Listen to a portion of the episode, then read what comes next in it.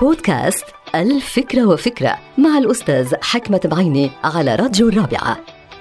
لا توجد صيغة محددة أو قواعد ثابتة لنجاح الإنسان في قيادة الأعمال والمشاريع ولكن تاريخ البشرية يؤكد على أن مسألة القيادة بحاجة إلى شخص يفكر بشكل استراتيجي ويخطط لأهداف بعيدة المدى وينفذ المشاريع بدقة متناهية، بمعنى آخر فإن القيادة بحاجة إلى ثلاثة شخصيات مجتمعة بشخص واحد، أي بحاجة إلى مفكر كبير ومدير نشيط وفنان مبدع.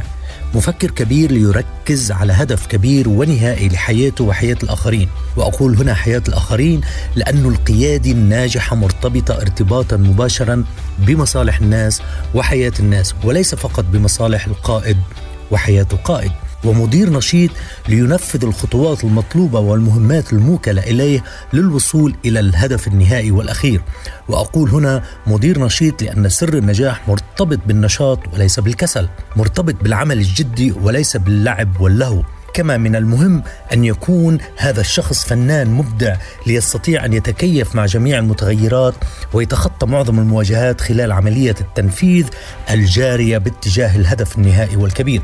وأقول هنا فنانا مبدعا لأن القائد العادي والذي لا يملك موهبة موهبة التناغم والتواصل والتفاعل مع الآخرين ومع القضايا من حوله هو قائد فاشل. نعم.